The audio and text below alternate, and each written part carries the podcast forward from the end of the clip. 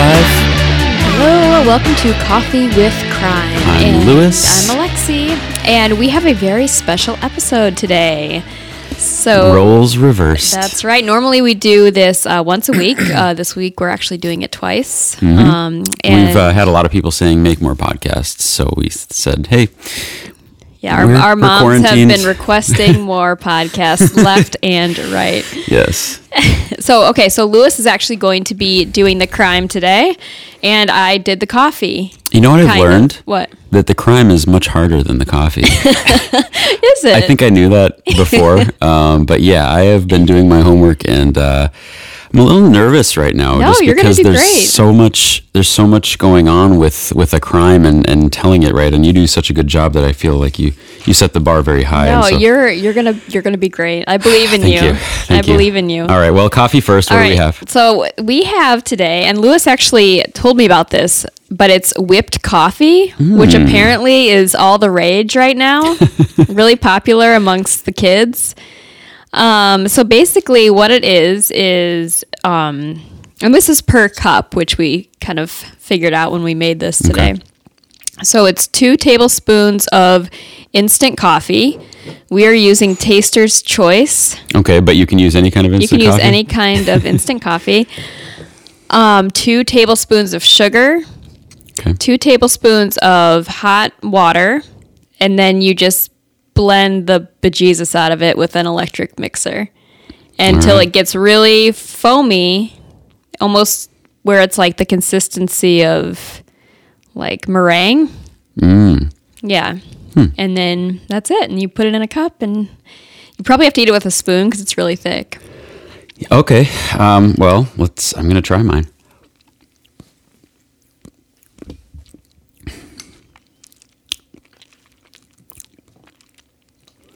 I mean, that tastes like instant coffee that's been sweetened.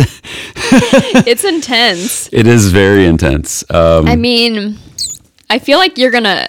I feel like, like this is gonna give you some effects, oh, like caffeine effects, or some, just just a lot of effects, like like the sugar and the caffeine.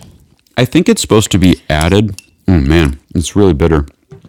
I think it's supposed to be added to milk, much like you know espresso, and then you add it, add a lot. You know, so hardcore coffee Okay. drinkers would, would eat this. But um, I Yeah. do. I'm glad the that sugar's makes in there. sense because you can't drink this. It's very No, it's it's foamy, which is cool. yeah. But yeah, if you were to top um, maybe some hot milk with you know like some steamed milk with this, or even um, I have my, Mm. Like my friend Emily. Bailey's. Yeah, my friend Emily added it to so this sort of like a a liqueur, um, like a butterscotch liqueur. I can't remember the name of it, but uh, she said that was good. And um, yeah, that's intense. Yeah. I mean, it's pretty. It's pretty good. I like it. Yeah. Yeah. I like it. I'm breathing out my nose right now to taste it. I think it's it, it needs the sugar. Without the Yeah, oh, sugar, yeah. it would not be.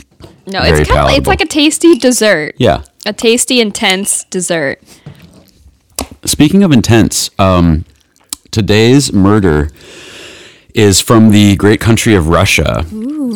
And I've been fascinated with Russia for my whole adult life, I guess, ever since I started reading. And in college, I was assigned uh, reading uh, some book by Dostoevsky, and it was really hard to read it because there's so many characters, and you don't, and so many names for each character, and you don't know what's going on. But there's just something about that literature, and really, I think that country and that culture that just um, there's a universality to it where amidst all the confusing references and the things you don't you don't understand there are these parts where the character come to a point in their experience and they say something and it, you can relate to it on a very deep level whether it be like the heights of joy or the depths of sorrow like the all his character all these characters in Dostoevsky and and in a lot of Russian lit- literature are very extreme and it's literature, right? So reading it, you think, okay, this can't actually be how life is in Russia. Right. But looking at the life of Rasputin it kind of seems like, at least in certain periods of history, life has been like that. Um, the information I'm using today is chiefly from this book, um, at 100% from this book called "The Life and The Life and Times of Grigory Rasputin" by Alex de Jonge, and um, it's so intense. And so the, the the murder, the crime that I'm presenting today, is not a crime committed by Grigory Rasputin it's a crime against him. But um, but this I just finished this book, and since we're doing this podcast, the timing was too perfect to not take advantage of this. So I wanna I want to talk a little bit about. Um, I just kind of want to tell the story of of him and all the way up leading to his um, his murder in 1916. All right. Um, this is going to be good. I'm excited. I'm excited. I'm so worried I'm going to screw it up. um, I've got okay. If you so that we've got these two cups of like random, like coffee, coffee, di, di, Dalgona coffee, uh, whipped coffee with um with my scribbles on sheets of paper. I've got this book over here. I've got two pens, my cell phone, and then a computer, a laptop with like about a third of the notes that I had meant to write. So it's it's very it's very disheveled, but uh, kind of like matches the uh, the the aesthetic of the story that I'm about to tell. Um, Rasputin was born in the early 1860s. There is no uh, known exact date. Um, there weren't birth records taken in where he w- was living, which was a place called Pokrovskoye in western Siberia. Um, he was a peasant he did seem to display um, clairvoyant powers. There's a story, uh, most of what's known from his life before he basically moved to Petersburg, which was his like his uh, society life, which you know he was known.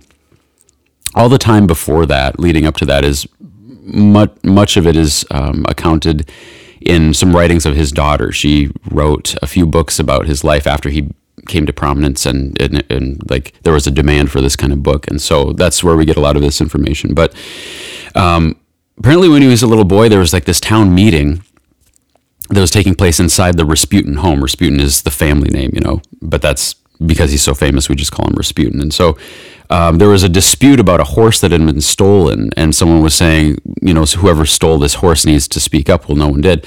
Well little Grigory points to this man and said, "He he stole the horse," and everybody's kind of like, kind of like, "Oh, interesting." Well, anyway, the men of the village secretly followed the guy that he had pointed at home and found him leading the horse out of his yard. He had stolen the horse, and oh, so wow. they they apprehended him. Um, but uh, but that was um, just kind of a, a little an, an early omen or not a sign of things to come right, in his life yeah. to sign that that he had he did have a strange ability to know things that would be hard to know. Um, and uh, as he grew up, um, I guess this is, would be a good point in the show to say that if people have kids, like you know, you might not want to have them listening. There's, this is there's such crazy things that happen in this story. Oh, right, yeah. There's there's sex, there's violence, and so uh, I don't I don't know exactly what we're going to talk about, but I mean, if if um, I've just had a couple people mention that their, their, kids were listening with them, and uh, and they had so to like your kids yeah. are uh, Coffee with Crime podcast yeah. fans. Yeah, they may just sit uh, this one out. Yeah but uh, but young Grigory was very promiscuous. I mean, uh, like his sexual drive was very strong from a young age, and so it was just like known around town that he was always sleeping around, and that was he was notorious for that. Um, was that like frowned upon in their town, or was this just like anything goes kind of a? I mean, that that I don't really know, but I will say this: he he married but um, it's said in the book that when he married, it wasn't from desire, but because he thought it would help him mend his ways. So, oh, okay. um, and we're going to get way more into the religious aspect in a little bit. Russia is very, very, you know, religious. It's Orthodox um, Russian Christianity has has uh, prevailed there for a long time, and uh, I guess up until the revolution. But um, but yeah, there there was probably a sense that just based on the general knowledge of the commands in the Bible, like you shouldn't, you know, like right, this yeah. this be, kind of behavior behavior is wrong, but he didn't care, and uh, and when he got married, yeah, he he thought that this would be some sort of a cure, which is, you know, which gives us a little insight into his thought process of that. But uh, it didn't. He kept he kept his philandering ways, and uh, his wife was strangely tolerant of this uh, sexual excess. He says. She said Grigori has enough to go around for everybody. Wow. And uh, didn't just seemed to like live with this. So it was it was a very strange. Now, was it common in like Russia for men to take like multiple wives? No. Okay. That would not. No. It- it- there was. I mean, um, again, uh, a, a little as um, I, I might as well mention it now because there was. Well, actually, I'll talk about it later. Um, but yeah, there there were cults. There were cults with with leaders that had you know thirty wives. Um, just like pretty much any country Sure. probably has. Because I was thinking maybe that that would be a good, you know, solution to his problem. yeah, well, interesting you should say that because that his life Okay. kind of did take that turn. I'll just let I'll let you. I'm the crime person today. Don't tell my story. I don't know anything about this. I know so you're, you're still guessing. um, there was an there was a uh, an incident that happened um, sometime after this. Again, we, there's this big chunk of 40 years that we basically don't exactly know what happened when, other than the writings of Rasputin's daughter. But but uh, he Rasputin and his friend tried stealing a horse and they were apprehended, which is ironic since you know he had helped someone fight a horse thief before. But they were apprehended, and and he was beaten very badly to the point where he almost died. And when he recovered, he um, it was suspected that he had permanent brain damage. He didn't talk the same. He had a weird a, a weird mumble, and and uh, and he stuttered as whereas he hadn't before and um, and just ex- overall exhibited this behavior that some people would say is similar to like having a seizure or something. But but it was just ongoing. It wasn't like he was losing consciousness. He just he just became uh, what you know what people would describe as strange, like Right. like different. And but at the same time, after he recovered, he kind of um, he his, his life of, of partying and dissipation sort of um, ceased and, and he became serious. He he describes himself as having gone through like a spiritual conversion. Uh, he stopped drinking alcohol, which he had dr- drank pretty heavily before that, and he became a vegetarian, which was very unusual too. I mean, that wasn't a common thing. So, made a lot of life changes, and at some point, he just uh, wanted to enter um, a monastery, and so he did. But he not in the traditional sense where you just join this monastery and, and you get go through this training. He became like this pilgrim, and so he traveled all over Russia. And there are these little there are these monasteries everywhere all over Russia and and he just did that for years. He traveled and he left his wife and he left his uh, daughter and his wife, you know, maybe didn't miss him that much because he may not have may not have been that much of a help to have around. I, it, it's just anyone's guess, but um, it, it could be that, that that wasn't the worst thing that happened to her when he, when, she- when he left. Do you know like roughly how old he was at this time? 40 ish. Okay. Yeah. Well, younger than that, but uh, uh, yeah. So Right. between 35 and 40. Okay. Um, and, and again, we don't know his exact birth date. Uh, he didn't know ex- his exact uh, birthday year. Um, but he starts traveling around, and that's where this element of cult religion comes in. There was this group called the Old Believers in Russia who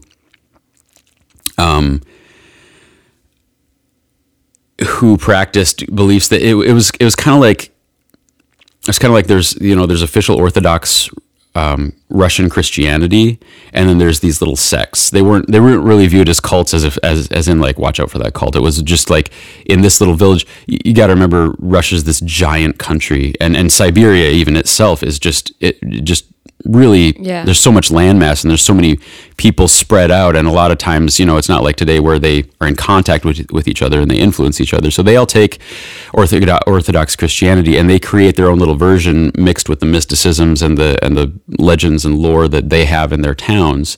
And that becomes their religion. Well overall it was given this name of like old believers. Mm.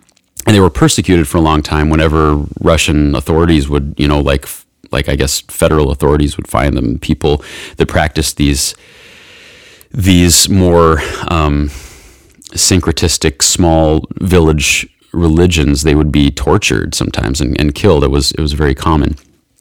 So that happened, and which which kind of um, caused a lot of these people to dig their heels in and made them become even more convinced uh, against the official religion and in their own beliefs. And so you've got you've got all these uh, strongly established little cult like versions of Christianity all over Russia, and then Rasputin, who from a young age had been really uh, enamored with these stories, these you know stories probably partly fable and partly reality of like miracles and mystical appearances and and uh, and abilities of of some of these um, people that he had heard about, heard told, uh, you know, in the from grandfathers and whatever. Um, he, as someone who's already fascinated with that, and having this experience where he, you know, he's changed. He's more interested in in spiritual things. He goes out as a pilgrim and just goes to all these different places and is having all these experiences, talking to all these people. And so this probably was a very formative time for him because um, because he was just on his own and he was probably formulating his ideas. But whereas if you just go to a like a like a uh, seminary for four years, you learn you know kind of one way he was learning all sorts of different things and he got yeah. to just kind of have a smorgasbord of like what spirituality right. was and so that he ended up with a uh, with a, what a lot of people considered like a really contorted um, version of his of spirituality where i mean he did really kind things he did really messed up things he he would help people he would use people and he would kind of explain it all away as like this is you know this is the spirit oh wow yeah, um, yeah. and a lot of people do that but because he was someone who rose to prominence so much in his day um, it really ended up uh, screwing some things up yeah. later on but anyway, so he's traveling around and eventually ends up in kind of more society life. It, he kind of, to long story short, he kind of just like climbed the ladder of being a monk very quickly. And and in uh, again in Russia, monks aren't necessarily celibate. Um, I, I, don't think that's part of it. You know, they're probably just, wouldn't have worked out for Rasputin. Well, I don't think he cared either way, but but yeah, I mean, th- they definitely weren't supposed to have a bunch of lovers, but uh, right. but but they but that wasn't part of it. Um, but he uh, but he's a, a monk in the Orthodox sense, and he's just traveling around, and, and as he keeps meeting people, and he keeps getting introduced to like people who are higher on the plane of in, in the monastic world and the in the Orthodox world. And, and eventually, um, in I think 1906, he meets, he's introduced to um, the, the Tsar, whose name is Nicholas, and the Tsar's wife, who is named Alexandra. And they're kind of taken with him right away. They're just, um, uh, where's this? Uh, let's see, what do I have here? He's, um, there are a couple of people that described him um, first, one of the one of the monks that met him described him as uh, being dressed in a cheap, gr- greasy gray coat. Um, his pockets were inflated like those of a beggar who deposits any eatables that are given to him. Trous- trousers shabby, boots blacked with tar. His beard looked like a piece of sheepskin pasted to his face. Um, dirt under his long and turned in fingernails. So uh, yeah, sounds I, so th- attractive. Yeah, so there's that, but then people people would always talk about being like hypnotized or feeling like they were hypnotized by his piercing blue eyes. Mm. There was something about his eyes. People always talked about his eyes. The, yeah. There was something about here's a here's a picture of him yeah, right here. He does have hypnotic he's got, eyes. He's got those eyes, even on the uh, cover of this book. and uh, and, and that book that uh, picture isn't even in color either. It's not. But his eyes, they do have a special uh, quality to them. They, they Not being serious. Yeah, no, you're yeah. right. And so there's something to be said for that. And I think that was one of the things that really, he exerted this dominance over people. And you see it, um, uh, you see it all over the, you see it with the czar, you see it with um, women in his life, but he would, he kind of like, he kind of just made, he said, this is how it's going to be. And, and for a lot of, not everyone, but for a lot of people, they were like, all right. Yeah. and so he had this presence. He was tall.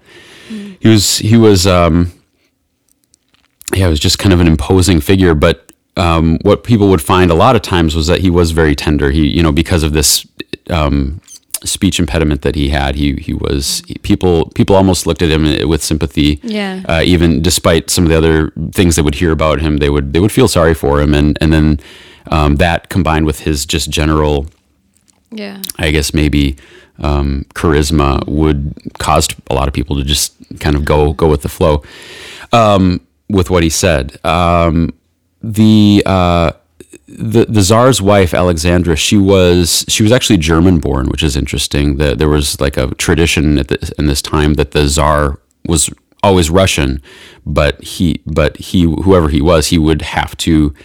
Um, find a wife from a different nation. Oh, it was it was like a it was like a good luck charm or something. I Oh, can't remember wow. exactly the details, but she was German and had moved to Russia and you know just done that thing. Um, and uh, she had a natural attraction toward mystical beliefs, a, a belief in holy men, you know, from uh, who who who uh, are, do miracles and a dislike of doctors.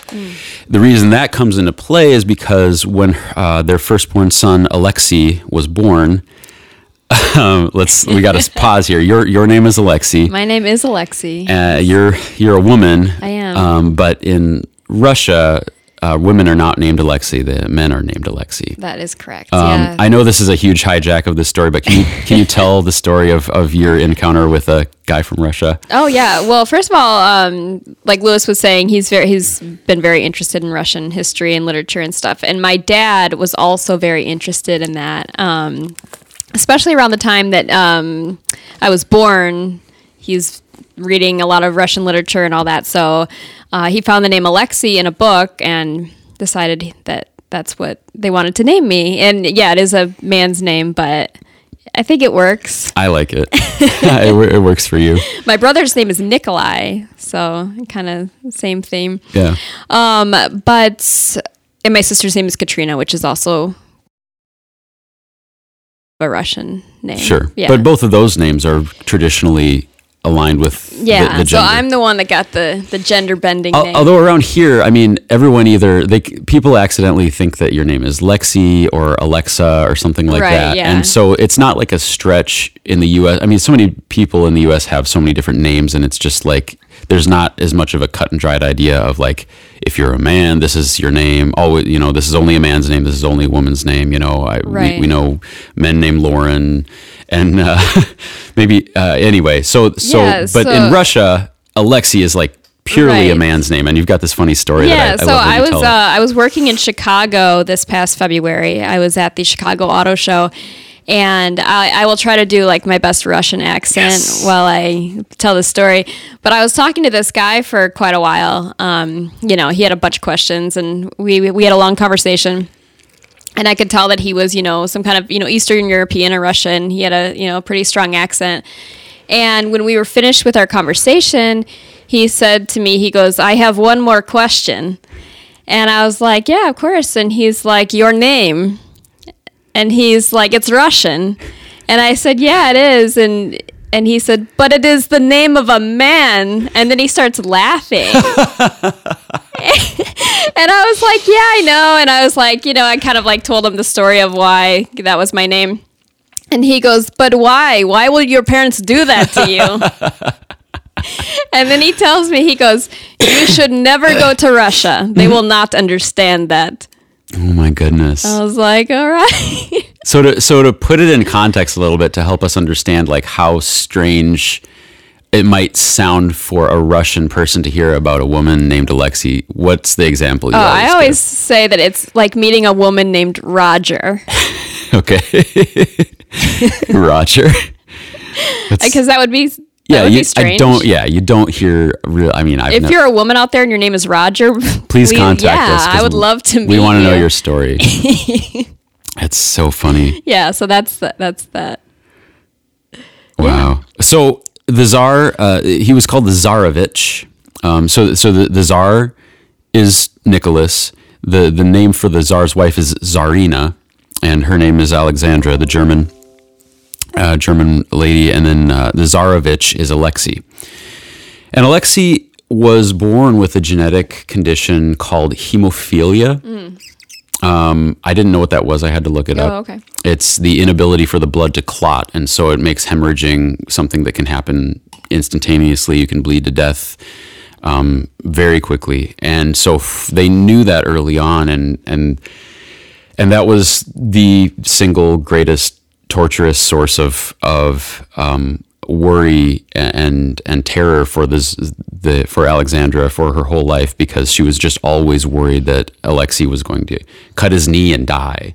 And she was, and understandably, she was always worried about this. They had family doctors. She didn't have the greatest relationship with them. She didn't really trust them Um, but he was treated like a porcelain doll for his whole life. I mean, they, like he, it, it's said that uh, that um, soldiers would carry him from one place to another instead of him walking because his mother was worried that he would fall and cut his knee and, and boy. bleed to death. Yeah, and so um, he he ended up being a little brat, which I is bet. not hard to imagine because he was just spoiled and it, it, it Carried almost- everywhere by almost- soldiers. right. Um, he almost had to be spoiled if you think about it. I mean, in a certain way, so that you know, like, so that they didn't, uh, you know, um, accidentally, um, Like like drop happened him or something, Yeah, or like, exactly. like something happened to him. But um, anyway, so he, um, sorry, I lost my train of thought Oh no, you're good. so he had hemophilia and he was babied. Um, one day when he was a little older, he did have a hemorrhage and he, there was nothing the doctors could do. Alexandra was very worried. Alexandra was very worried. And at this point, they've been getting to know Rasputin for a little while. So, so she calls him in. Rasputin um, kneels down and touches the boy's leg, and the bleeding stops. Oh wow. And so this is one of the things where it starts to be like, wow, like what's going on here? Because that, like, you know, people can say this or say that, but this actually happened. Like, Yeah. like this condition was just stopped, and he he prayed for the boy for for Alexei, and he he is the the bleeding just stopped, and so. Um, after that, that kind of sealed Rasputin's role as like you know, he had been a close friend before that, but he became like basically the, you know, the third member of the czar and and his wife. Like he was he was royal family at that point. He was with them all the time. She was he was uh, her good luck charm for her son. I mean, he was just Yeah. with them all the time. At the same time, in his in his free time, he's going all around Petersburg and just like and just like having dinners with people and uh, he he really Rasputin had much more of a strong influence over women than he did over men. men women just seemed to be really entranced by him and and um, and he would talk about his stories from the past. He would um, he would say spiritual things. He would make predictions about things. He would just he would just be weird, and people people really were uh, fascinated by it. Um, they and and his his um, condition of the, this his strange way of speaking actually helped him establish that reputation because he wasn't normal. He was what you might expect if there was a strange man with gifts from Siberia who moved into Petersburg, who knew the royal family, who was said to have healing powers, who had these impressive mystical prayers. He was the kind of guy you would expect. So he was this like package deal, and he had risen through the ranks of of monasticism. But at this point, he just kind of really cut ties with the you know a lot of the people that he had used to know and he became like a close confidant to the royal family. But at the same time he's living like this double life. He's he's having these society dinners and he, he really was known as like like a like a sexually um just like like aggressive person um, he was always like hitting on women. I mean, and he even turned it. He even, he, based on some of the weird cultish things that he had learned and picked picked up on. Um, he like there was there was someone who was like a, someone who had influenced him who had said that chastity was like pride. You know, um, chastity was like thinking that you're too good. So so by a way by exercising, you know, all of like just just like expressing every single sexual desire you have, you're like hu- humiliating like, yourself. You're humble. you're humbling yourself. Wow. Yeah, he Yeah. had this idea, and he would and he would tell women this who would who wanted to be wanted to be spiritual like him and humble too. And so there's there's this really weird, you know, there's this one side where he's like really helping this this royal family, and then there's this other side where he's like a total hypocrite and not Right. and and just like Womanizer. yeah womanizer and um and and really um and yeah just just not a good guy as Right. as as the time as the times go on well the question Oh, sorry. Did he? Do you think he actually like believed that, or do you think he was just saying that to like? with someone like him i think it's impossible to say right. i think he did believe it i really think maybe he did he did. I mean, he was it seems like he was so even even though he was completely like a like a conflict conflicted person with like two sides it seems like through belief in spirituality he brought those things together to say it's a paradox right. And I mean, all, religion has, par- you know, uh, faith has paradoxes in it. You know, believing Right. Mm-hmm. believing something in spite of it not um, being able to be rationally proven, right? So, I mean, it, just in his own way, maybe in a very misguided and possi you know, immoral way, he was saying, "Hey, I I I live." I, I, I heal and I pray on in, in this part of the day and I sleep around and I get completely wasted and you know um, all the time Right, on this yeah. other part of the day and that's just like who I am that's Mm-hmm. that's where the spirit leads you know and he would say things like that so um but but he he didn't really he was doing this so much I mean it was like it was like an everyday thing for him this these these uh for, Liaisons. for liaisons with him yeah and so it started getting around and and as far as anyone can tell there was never anything like that involved with uh with the czar's wife with alexandra okay. He- I was he- I was wondering about that. yeah he never did Okay. that you know about. that's true but um no she looked at him as a holy man Okay. who who had healing powers and spiritual powers and uh i th- from uh, the the author of this book really seems to do a good job at like looking at all re, he seems to have done a very extensive research on everything on letters that were written by the royal family but also letters that were written by people that hated the royal family by people that hated Rasputin by uh, people from other countries. But it- pretty much uh, he seems to have covered enough perspectives where when he when he says something that happened if it's in doubt then he says it's in doubt. And if it's very likely that it happened he's able to say with some certainty as an author like this this actually happened. And so Right. one of the things he said is what he he never he says that despite all Rasputin's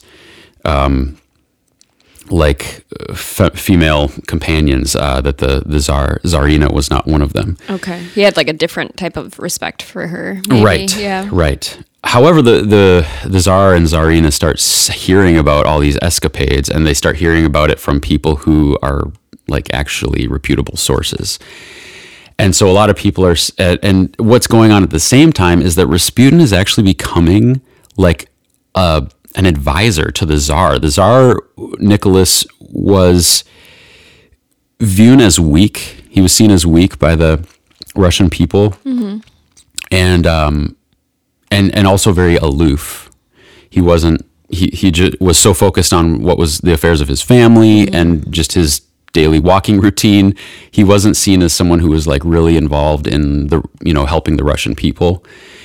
And so Rasputin took advantage of that and would at one point um, Rasputin being a uh, a pacifist would would discourage him from going to war with other countries, even though there were you know there were there was aggression on the part of the other countries too. He he told the czar he's like you can't do this, and the czar would listen to him. And so people once people started finding that out just through people like uh, hearsay and stuff like that, they started really viewing Rasputin as more of a threat to to Russia than than even the czar with his weakness and his aloofness because here you know there's this crazy guy from Siberia who's a peasant and who's like whispering in the czar's ear telling him what to do.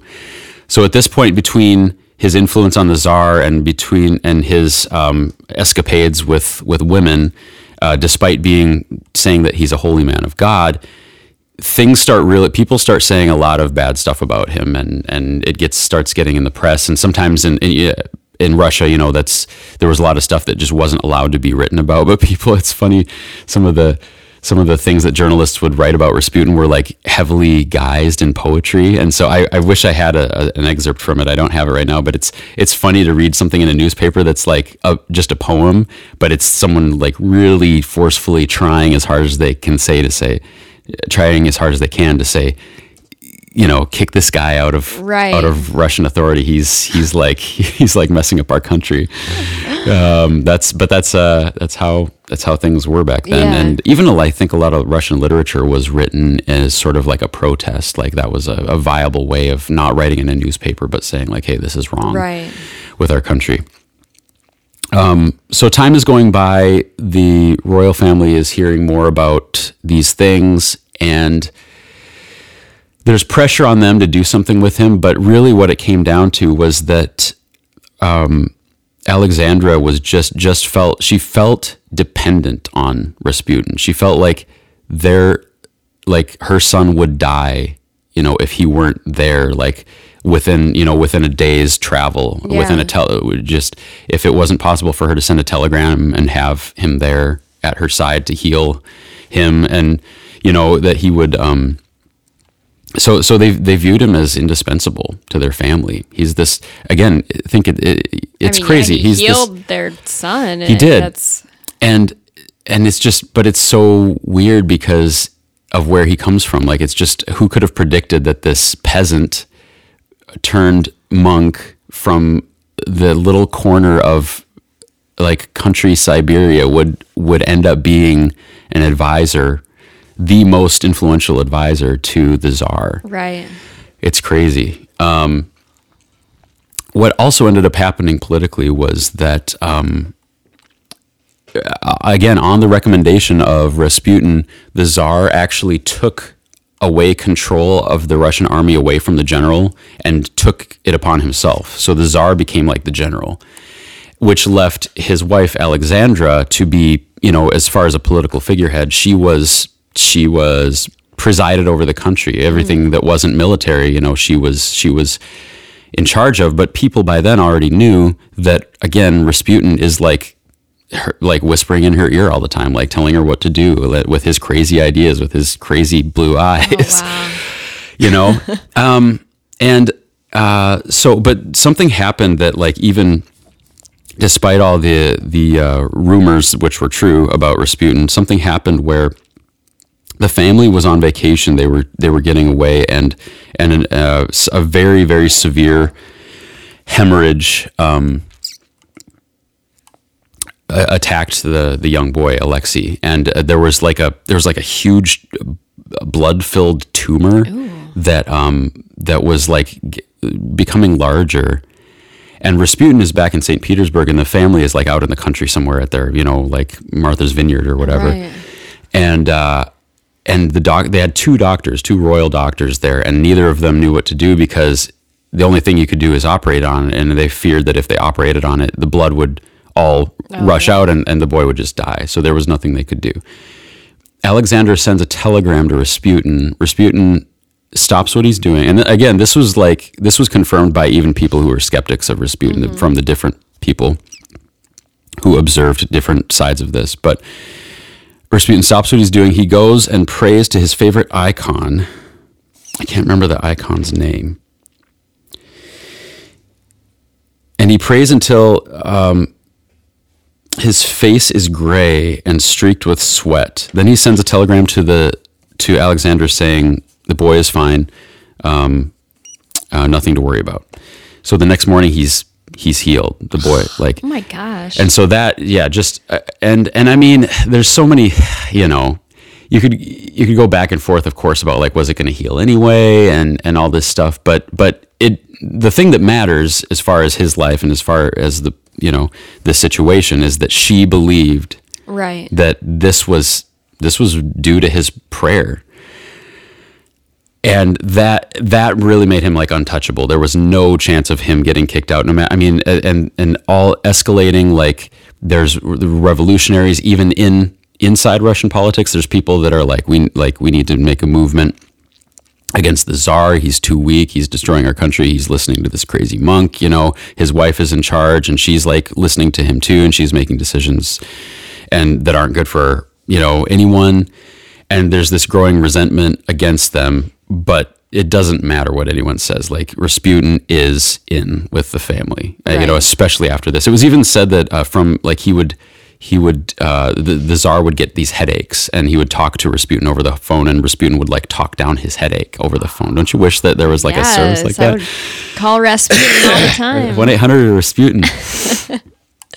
um, and so he, uh, yeah, that was like a known a, a thing for for him to even like from from afar to do these healings, which is just crazy. That's Yeah. very unheard of, even in the spirit in the spiritual world. You know, um, so so he's untouchable and again he's just living this profligate lifestyle. He's he's drunk all the time. He you know he had gone from like stopping drinking after his conversion experience to like this life where he's got you know a lot of resources. He can do whatever he wants. He he just i mean it's almost it's it's the kind of life a lot of people would live if you got a free pass. Right. I mean, and like, and and he's he had already displayed this kind of behavior before. So literally, he gets like whatever he wants all the time, and all he has to do is like heal some people every once in a while. It's crazy. Um, and so after that, um, there he he uh, he was put in this. Um, he started living in an apartment, and this is really interesting. He started acting as almost like a a liaison between the the royal family and and just and just every Russian citizen. I think he was living in Petersburg, so obviously you would have to come from a long way to, to visit him if you wanted. But some people would, and they would ask him for money. They would talk, you ask him for prayer. They would ask him for like a job in the government. They would, they would like he kept this schedule of like meeting with like dozens of people every day, and he had this this purse. He had this you know um, amount of money that he would regularly re- receive from the czar, and he would.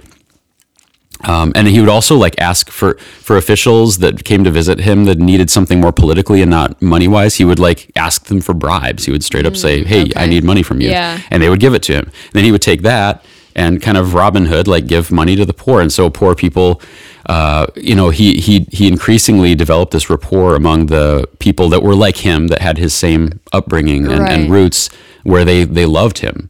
And and in, in a way, there started to be this divide in Russia where a lot of the poor people viewed Rasputin's role in the royal family as like a representation of themselves. They viewed it as a good thing that he was there because like he was one of them. And so there was, yeah, and again, with knowing what was about to happen with Russia with the revolution, and and all these things emphasizing like the labor class and everything you can see that there's this sentiment already going on where people want to be represented and they don't feel represented. And Rasputin is like the last thread of that. Like he's he's the he's the last representation of some kind of no, nobility that the that the poor working man has and so he's he's also playing that role even while people are plotting his death. Uh, speaking of which, so he comes out of his apartment one day and someone makes an attempt on his life. This old woman, beggar woman with like a, a scarf covering her face, she like jabs a knife into his stomach and then like lifts it up into his rib cage. Oh my god. And so he manages. At this point, he's like fifty. Why would this old beggar woman want to kill him? Someone had hired hired her. Oh. Yeah, there were there were like a lot. There were just a lot of people that wanted him dead. Yeah. Were they like jealous of him or was he like doing stuff they didn't like? everything, Just, all like, of the political above. stuff Yeah, I mean, pretty much Yeah. anyone in politics was beneath him, Right. Which they all hated. So I mean, there were there were a lot of. We're going to get more into like when um, a couple of uh, specific names, but this first one was was an unsuccessful attempt on his life, Right. and someone someone hired this old woman to stab him. Well, so he's 50 years old, but he's probably not super strong so he had a he had a walking stick with him Mm-hmm. and he managed to like hit her and like send her get get her to go away and and it was a life threatening. I mean, he almost died from it, but he uh, there was a 16 hour surgery done, uh, especially because of the risk of infection Yeah. with like a dirty knife off the street from a, a homeless person. Like that, you know, the, the the infection might have caused just as much of a threat as the actual um, stab itself. itself. Yeah. but he did recover. He wasn't ever the same, of course, with a thing like that. Um, he, you know, and and just uh, the fact that he was continually like drinking all the time, like like not getting enough sleep, just living a very unhealthy lifestyle all the time, didn't help. But he was just a tough guy, and he he he got through it. And from that point on, he really, um, he was more paranoid. He hadn't been par- paranoid mm-hmm. for his life before, but after that happened, he he really started being more careful, like being careful about his appointments and making sure there was a guard with him all the time, um, as as often as possible. Um, but uh, um, let's see what's next. He had a he had a, a, an imp- impending sense of the fact that he eventually was going to be assassinated, and and he talks about that. Um, uh, let's see, where do I have? He had like a premonition. Um, I'm going to find it here in this book, just so I get it right. Um, oh, that book has pictures in it. It does have some pictures. That's yeah, cool. um, actually, I don't think that's the right. Oh. Uh, Rasputin writes, My dear precious ones, a, a, threat hangs over us, a great misfortune is coming. The face of the merciful Mother of God has grown dark. The Spirit has entered the silence of the night, and there is no consolation. The anger will be terrible, and there is no place to run. It is written, Stay watchful, for you can know neither the night nor the hour. The time has come for our land. The blood runs chill with fear. There is so much blood, so many cries of pain. The night of dreadful suffering is dark, I cannot see. My hour will come soon. So there he's seeing his own death coming. I have no fear, but you must know that the hour will be bitter. I will suffer a great martyrdom. I will forgive my torturers and will inherit the kingdom. You will take pity, pity on me. The young ones will see much. You need not pray for God to give you strength. You will be saved.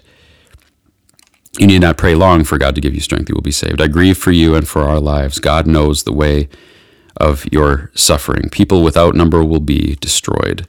Brother will ha- die at the hand of brother. There will be great misfortune. The earth will tremble.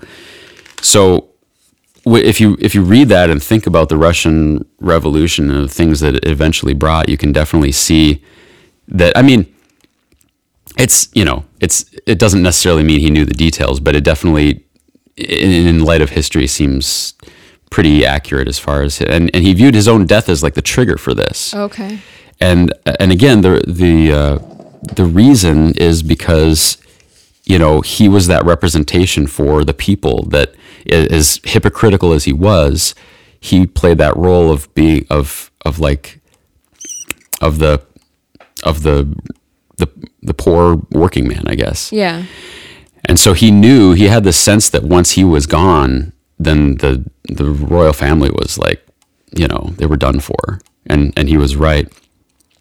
Um, okay, so there was a uh, a prince named Yusupov. Yusupov. Show you a show you a picture of Prince Yusupov. Is that his first name? No, last name. Uh, Felix is his is his first name. Did you think I was going to say his name was Alexei? kind of did. Uh, okay, there's Prince Yusupov. He kind of oh. looks like oh. Vladimir Putin a little bit. Yeah, he does.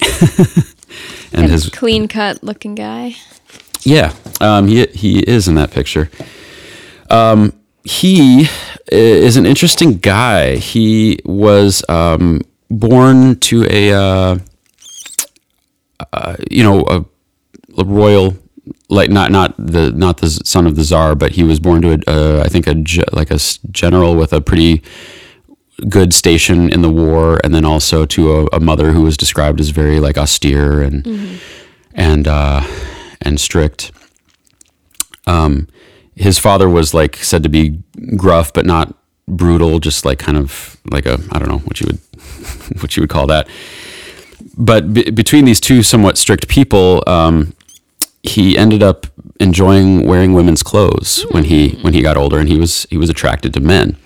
Okay. And so this was this became like known, you know, in the Russian government to certain people, and of course this like was not. In that picture, it looks like he's with a woman. Is that his wife? That is his wife. He, okay. He first tried. Um, he tried to cure himself of of being attracted to men. He tried yoga first, and then he tried marriage. Um, okay. I'm not sure. The book doesn't go into a lot of details about that. Um, Right. But it, it is definitely an interesting fact about him. Um, Yoga and marriage. Yeah, yoga and marriage. Um, he was um, he was very jealous of Rasputin. He didn't like Rasputin's role. He he was not attracted to Rasputin at all. He from the time he met him, he was kind of disgusted with him, and he already knew a lot of the things that that were being said about him and that were being proved to be true. Oh, this is also funny. Rasputin would. Um, in in these like par- late night parties and these just like soirees and stuff, he would hire gypsies to to play music. That was and that was like a thing back then. It was like a it was like that like if you want to. I mean, I mean, I'm a I'm a live musician. I guess I guess Were they when- like really good musicians? Were they known for that or I think it was more the element of like what the environment they would create with that sort of okay. Like a party atmosphere? yeah, very Okay. very much like a party. It would be, it would have been like dance music nowadays. Right. uh, you know, they they could get a string quartet to play Mozart, but that wouldn't get people in the mood to dance and Sure. go crazy. It would be like the gypsy music that would. So, um, anyway, this this uh, um, Felix Yusupov was also a fan of gypsy music. He was he was into the arts. He was very he, he could sing very good, and uh, and he hated Rasputin. And he started plotting against his life. He found um, some others that that were, and really, this is just like this is just the the Russian Revolution, like gearing up, like ramping up. These are some of the the men in the government that are like, all right, it's time to do something about it. Like, we got to stop talking about it and do this now. And some of them even became vocal in the proceedings of the government about like killing, about assassinating Rasputin. So finally, um, uh, on uh, let's see, you, Felix Yusupov meets um, this guy named Sukhotin, who's a, a politician, very, very zealous politician who just yells and screams and, and, and like never stays still for a moment and is very very loud. Um, so he meets this this this uh, extremist, and they both start talking about the need to kill Rasputin. They get uh, they get um, no, I'm sorry, it's Pereshkovich. It's uh, Mr. Pereshkovich. He was the he was the the politician.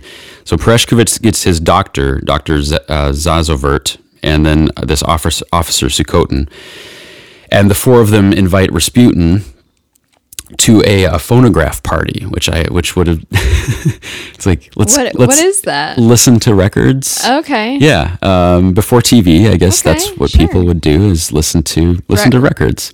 Um, seems like a seems like a fun thing to do. Pho- phonograph party? Phonograph party, yeah. Phonograph and chill. Mm-hmm. Phonograph and chill, exactly. Phonograph and kill. because what happens is they try to um, they try to poison Rasputin. They have um, oh, what is it called? I'm sure. I mean, it's uh, it's cyanide basically. I thought that, okay. that there was a little more, but that's that's like the uh, pota- potassium cyanide. How did they like give it to him? it was in a powder in his okay. tea. Okay. And they gave him enough for like four to kill like four people. And he drinks it up and he doesn't die. And they're waiting, and these four guys are waiting, and they're like, What's going on? And you know, they're just they're on edge because running like out of records. this isn't play. they haven't assassinated anyone before. They're not serial killers. Like these are government people. They're worried about their reputation. They know they want to kill this. They know they want to kill Rasputin, but he drinks this poison and he doesn't die. So they give him more. They give him like a double dose the next time.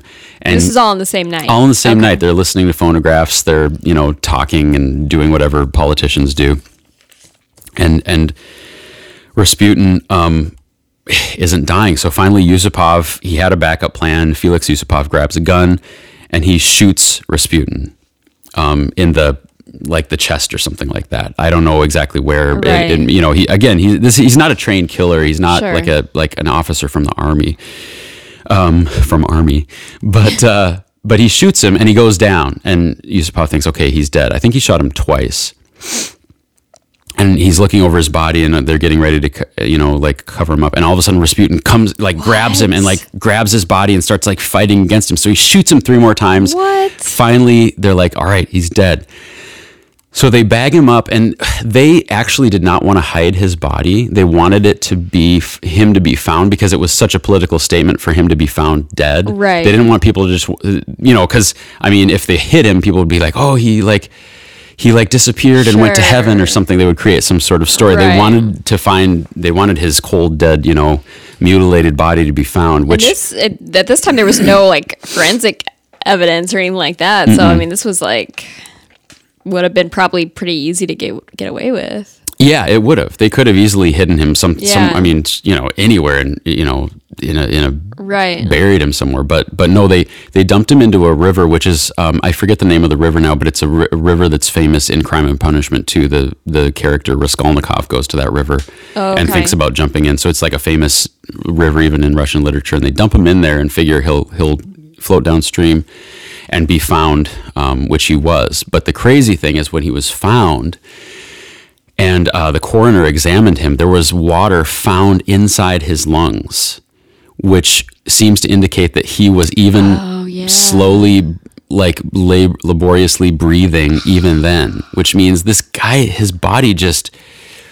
from from the beginning of his life, he was just tough. Not That's not as like some sort of a And he had had like that beating after he stole a horse. Like he had been stabbed at this he had been point. through like, it. oh But again, gosh. I think he was in some ways he was kind of representative of like the the normal Russian guy, just like bad stuff. And yeah. you see that in in Dostoevsky and Tolstoy too. They write about just this experience of just you know hard hard life. Like it's never easy and it doesn't get better. and so um so that is the story of the uh of Rasputin and, and the crazy thing is historically so this is December 16th of um, 1916 that he's killed and by early by February of 2017 sure enough the Rev- Russian Revolution comes in um, the revolutionaries take over the uh, the you know the um, the the royal family and and Russia changes forever. And real and really, it, I don't think it's an exaggeration to say that that the death of Rasputin triggers like a huge, um, just water it is a watershed moment in Russian history that changes it forever. Um, because he was like that dam holding the revolution back. He was like that person that sort of like had his foot in both worlds. Right. And once he was gone, then those worlds couldn't coexist. Sure. Yeah. Oh my gosh, that's really that's so interesting. I know you've been reading this book for a while. yeah, before bed every night. Yeah. Um, do you have any questions about anything? Not that I'll know the answers, but Um, you know, I trying to think, but I think you. I mean, you really covered everything very well. well, it took me an hour. no, I mean, like that was very thorough. You did a really good job. Thank you. No, I mean that's super interesting, and like I said, like I didn't know really any. I mean, I had heard the name before, Hmm. but I didn't really know anything about Rasputin. Yeah. But I can see why you're so interested in it because I mean, the, his whole life story is just like everything that happened to him was so interesting. Yeah, yeah, and, and honestly, I mean, I, I would recommend some anyone who's interested to read the book, um, "The Life and Times of Grigory Rasputin" by Alex de Jonge. I found this in my father-in-law's cabin in July, and um, and I just started reading it. And from the first uh, time that I picked it up, I think the first thing that drew me in was the description of the world that Rasputin was born into. It said that the first time, like some some uh, wealthy man from the west was doing some work in Siberia, and he had a black Lincoln, and he was driving the the Lincoln down the street, the car, and this old Siberian woman sees the car, has a heart attack, and faints because she thought it was the chariot of the Antichrist. Now, just um, like truth is stranger than fiction sometimes. Like that's I just can't imagine a world that is so steeped in in like poetry and and um and end times you know events that that that would be the first thing that someone thinks of when they see a, a big Right, black car. Yeah. not like what is that? Uh, is that is that something from the military? It's just like it's like this spiritual Yeah. like extreme thing.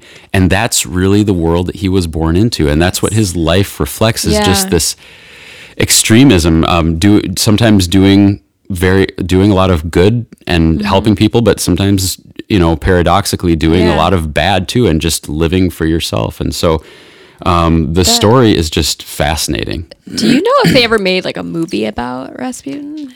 i think they did but i don't know. Right. i don't know That'd about be it. interesting to look into as well. it would be. Yeah.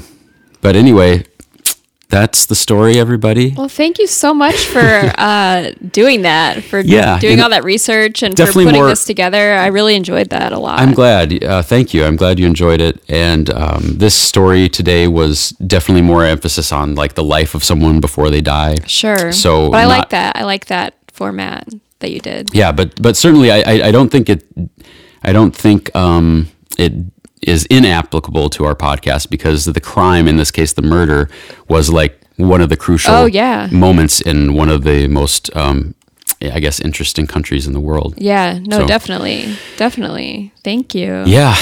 And thank you all, you. Yes. everyone, for listening to our We podcast. We will be doing another one on, I believe, Sunday. Yep, we're going to two a week now. Are we committing Uh, to that? I don't know. This was a special episode, Okay. so we'll have to um, maybe we'll talk about it. But we, we will back be back um, uh, on Sunday with another coffee and another crime. This crime again, I'm handing the reins back to Alexi here, and I will take coffee duty. All right, sounds good. I actually, yeah, I mean, this coffee that we had was, you know, try it for yourself at home if you haven't. Yeah. It's, it's, you know, it's something different. Yeah, Mix it with something. I, I liked it. Yeah, I think I Yeah. would. I think ideally maybe mix it with some kind of a dairy product or a Yeah. or almond product or a, a soy product. Any milk, anything that has milk on the label. That's right. All right, thank you so much. This has been Coffee with Crime.